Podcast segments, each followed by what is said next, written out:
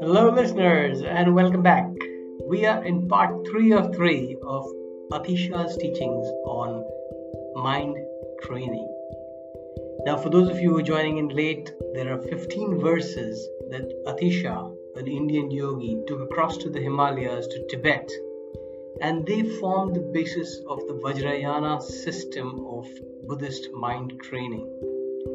Very powerful stuff. We've had two episodes where we ran through nine of these verses, and today we're going to complete the set of 15.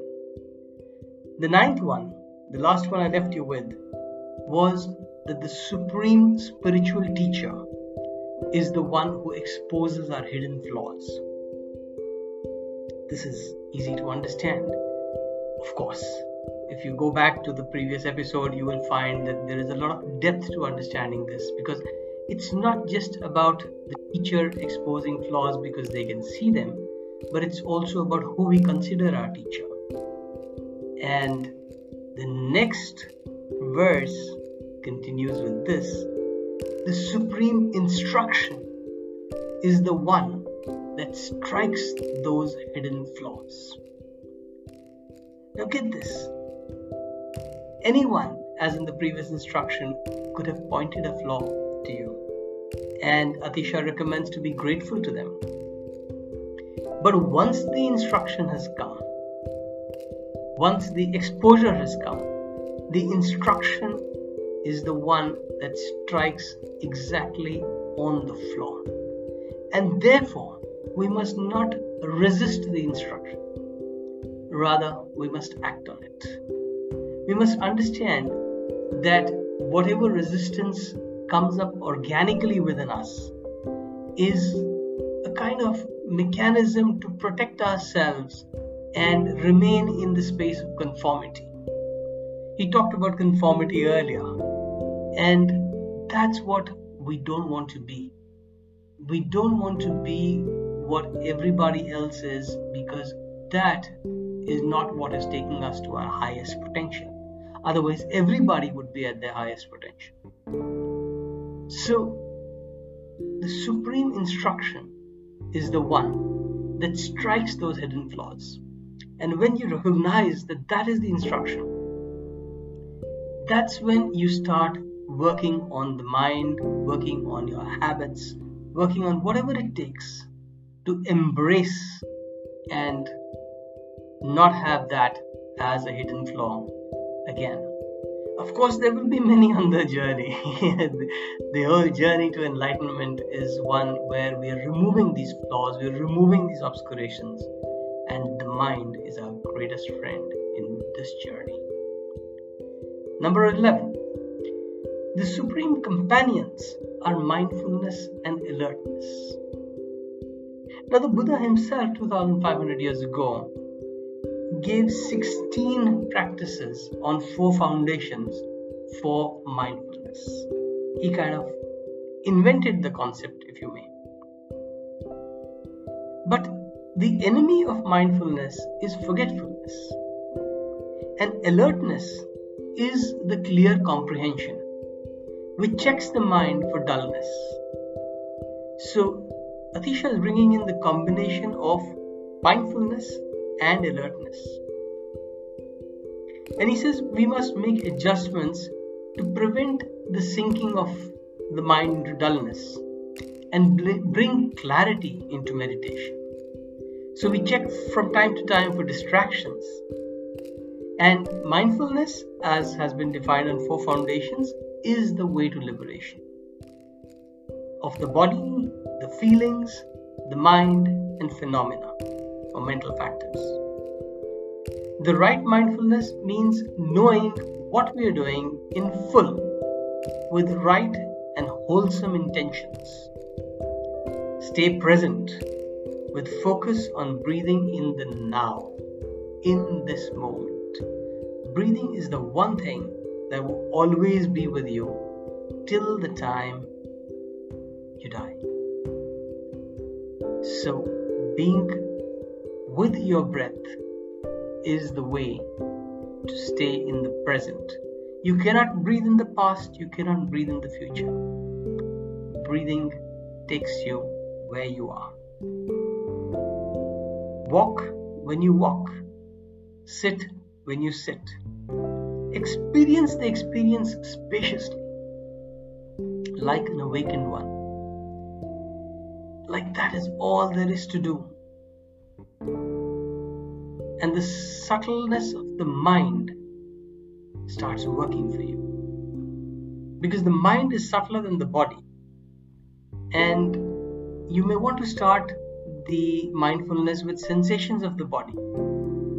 You can be, you know, like breath works both energetically, you feel your energy, as well as it works physically on the body.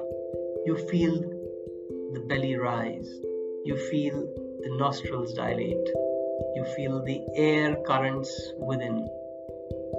So use those as your companions and allow the alertness to keep bringing you back from distracting thoughts. It's not that the thoughts are to be fought against. You will never achieve peace by fighting. You have to befriend the thoughts.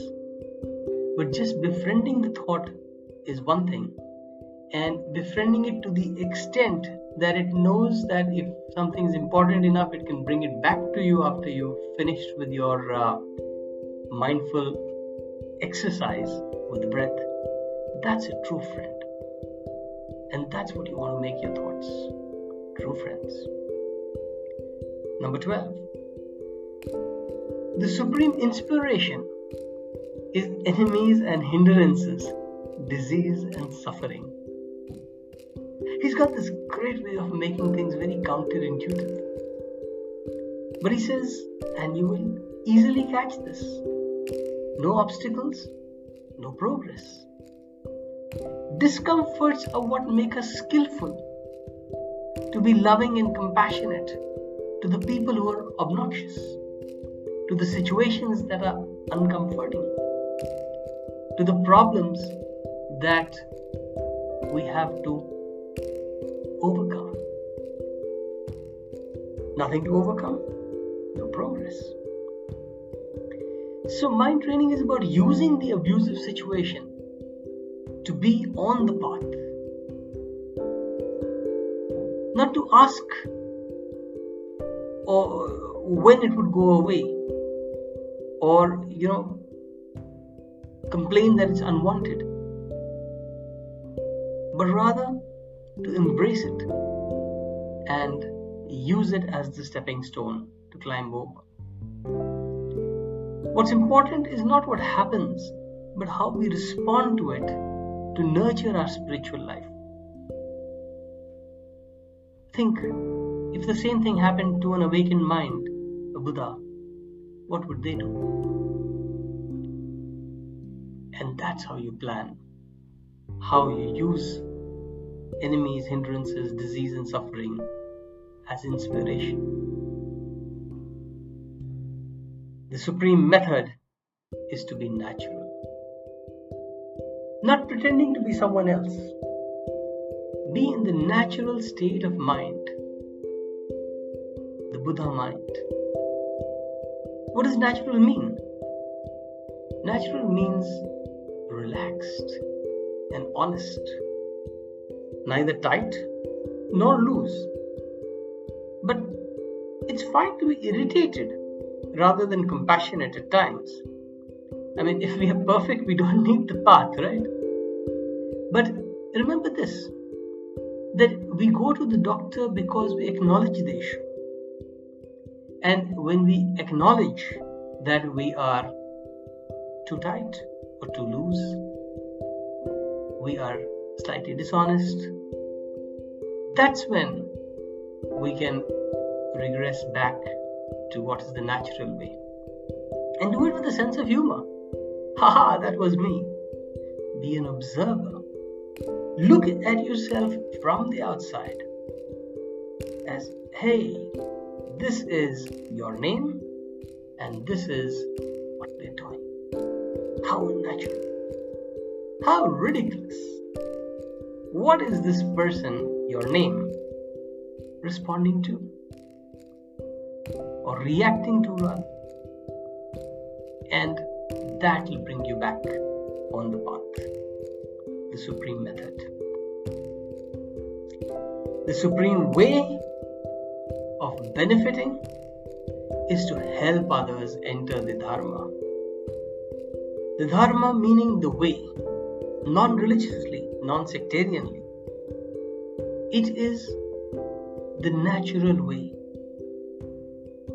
So it is only when you embrace the concepts of mind training that this way becomes more and more clear to you.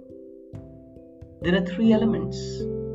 The Buddha, which is the awakened mind, the Dharma, which is all phenomena of the way we work, and the Sangha, which is about the company we have, which is guiding us in a supportive group to get to embrace the Dharma and become the Buddha. So that's the Holy Trinity, you could say, in Buddhism the Buddha, Dharma, and Sangha. And the penultimate verse focuses on this aspect, as does the ultimate verse as well. The supreme way of benefiting is to help others enter the Dharma.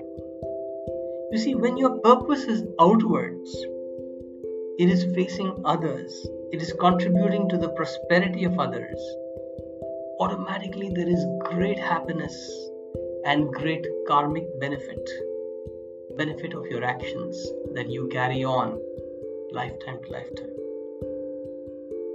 So if you exemplify the dharma and not just say it for the sake of saying it, but live it, then you give people meaning for their lives because they see the the peace, the happiness, the health, the alignment, the harmony that you live with. And they want that too. We all want that. And that is the way. And that is how the Sangha develops. And then the last verse is the supreme benefit is a mind that turns towards Dharma. So just as you have taken it outwards, this purpose, you take it, take your mind in the same direction.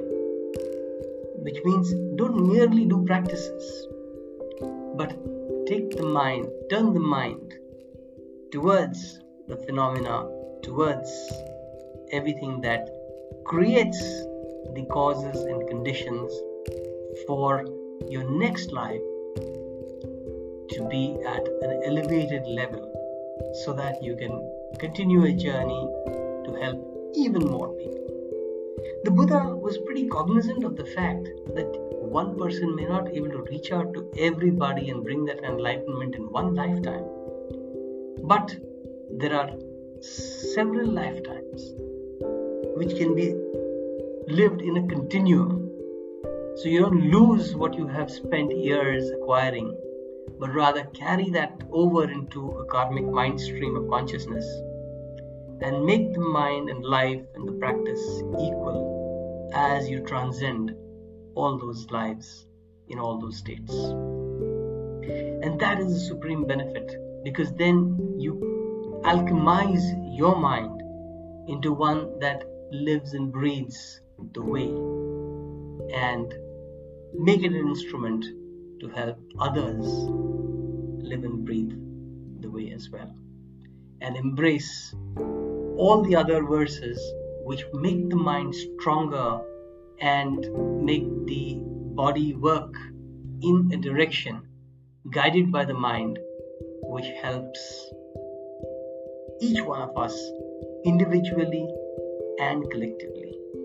As a consciousness across the whole species because the human species is the one that has been endowed with the capacity to fathom these concepts and it's a precious human life that we have which we must seek to continue and uh, the only way we continue it is through the training of the mind which governs how we live through this life in this body.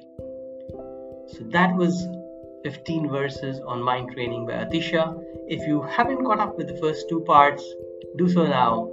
And if you have, love to have your comments on this whole thing as you live this journey. Thank you. Have a wonderful day.